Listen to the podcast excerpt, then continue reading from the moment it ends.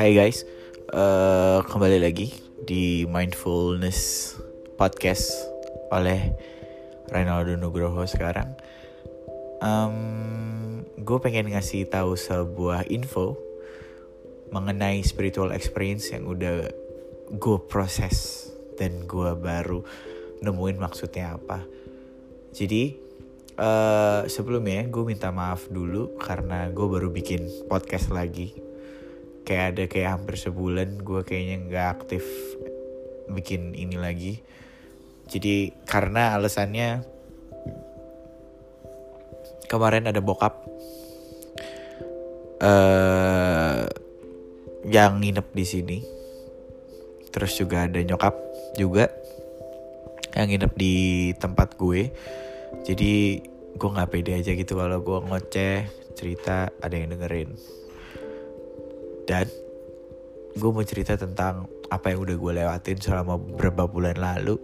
Jadi beberapa bulan lalu itu uh, gue sedang mengalami kesulitan secara kebutuhan ekonomi dan kebutuhan kesehatan gue. Kenapa bisa sampai ke cerita ini masalah ekonomi ini? Karena gue udah gak kerja di kantor. Jadi gue kan emang kerja. Udah gue memutuskan untuk gak kuliah. Dan gue keluar dari rumah untuk kayak belajar mandiri. Untuk cari tahu gue bisa gak sih survive di Jakarta. Dan ya itu akibatnya gue bekerja waktu itu. Dan setelah bekerja uh, gue kayak ngerasa udah nggak passionate di situ daripada dia harus menggaji gue terus tapi dia rugi. Jadi gue pikir kayak ya udahlah gue cabut aja biar biar mereka juga nggak ter, terbebani dengan adanya gue yang udah nggak niat kerja itu. Terus lah udah gue alamin akhirnya gue survive tuh dari uang tabungan gue. Bisa dibilang lumayan banyak lah untuk ukuran gue saat itu. Gue coba akhirnya nyampe di mana titik tabungan gue uh, mencapai nol gitu karena apa? Karena gue ada cicilan Vespa saat itu dan juga ada bayaran untuk kosan. Terus untuk ada biaya bertahan hidup gue untuk makan. So ya udahlah dari tabungan itu nyampe titik nol. Dan saat itu gue gue sampai mengeluh tentang kehidupan gue karena apa yang gue hadapi saat itu adalah masalah keuangan. Tapi gue bukan tipikal orang yang kayak ya udah gue gue di titik di mana gue nggak mau ngeluh gitu. Tapi gimana pun juga gue harus ngeluh karena gue namanya juga manusia. Setelah gue mengeluh gue ada masalah itu ya udah sih gue nggak pernah ngerasa judgment or anything. Gue kayak ah gue harus selalu positif. Nggak ada pernah kepikiran seperti itu. Dan gue kepikirannya cuman ya udah gue jalanin tiap hari. Gue hadapin masalah gue tiap hari sampai di titik ini sekarang.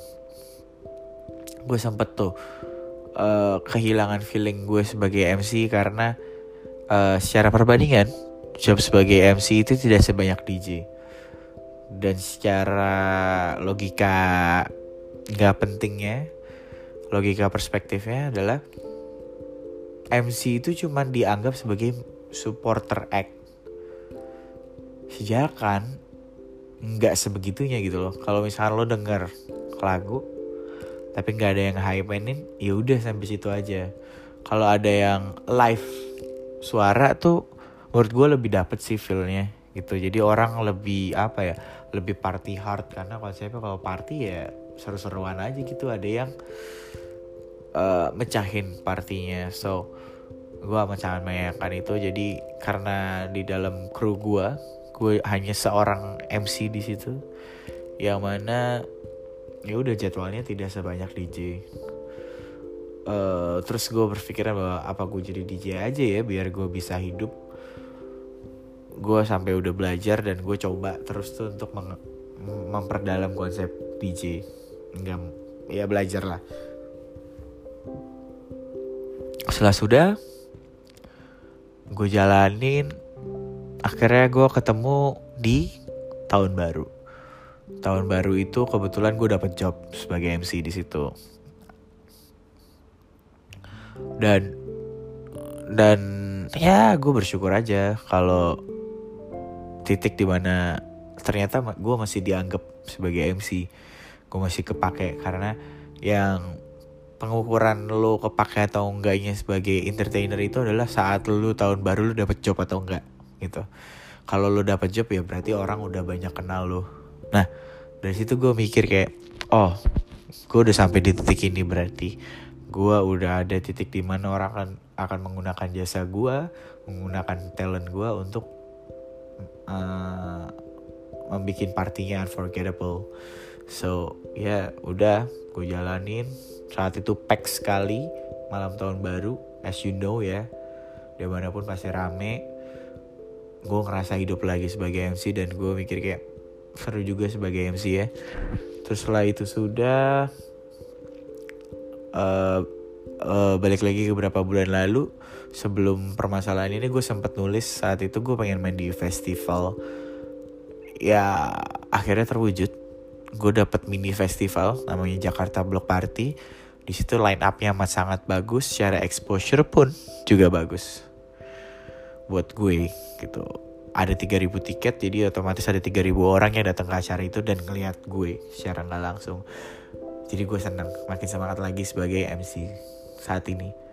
Setelah sudah uh, Popin Class kru gue membuka cabang di Bali which actually pretty good karena untuk ukuran uh, creative agency atau uh, creative entertainer kayak kita itu sebenarnya membutuhkan waktu yang lebih lama dibanding ukuran kita. Karena kita empat tahun baru empat tahun tapi karena kita anak-anak etos kerjanya tinggi ya karena anak-anaknya demen banget bikin sesuatu jadi ya kita ngeskip tuh uh, konsep lama itu untuk dijadiin 4 tahun dan akhirnya ya we make it we make it this far.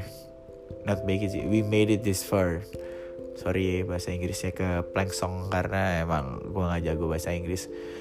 Terus ya kita udah sampai di titik ini kita buka cabang di Bali terus hal yang paling pecah adalah saat gue tiap hari ngeluh saat gue ngadepin masalah gue terus uh, gue dipertemukan dibukain jalan untuk jadi residen MC shit man. Lu tau gak sih? Gue udah hampir nyerah saat itu sebagai MC terus ternyata dibukain pintu satu-satu step by step. Gue ditawarin jadi residen FC bro. With actually gue nggak perlu kerja kantoran lagi gue cukup menjadi MC passion gue keseharian gue yang gue selalu senang mengerjakannya tanpa harus mikirin deadline dengan gaji yang lebih besar dibanding gue kerja kantoran. Kaget gak sih lo sebagai orang yang ngedenger ini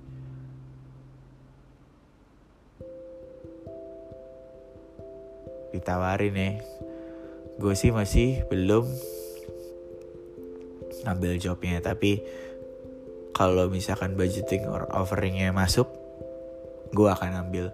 Kalau misalkan ternyata jauh dari apa yang gue mau ya uh, ini akan cuma sebagai cerita aja sebagai evaluasi.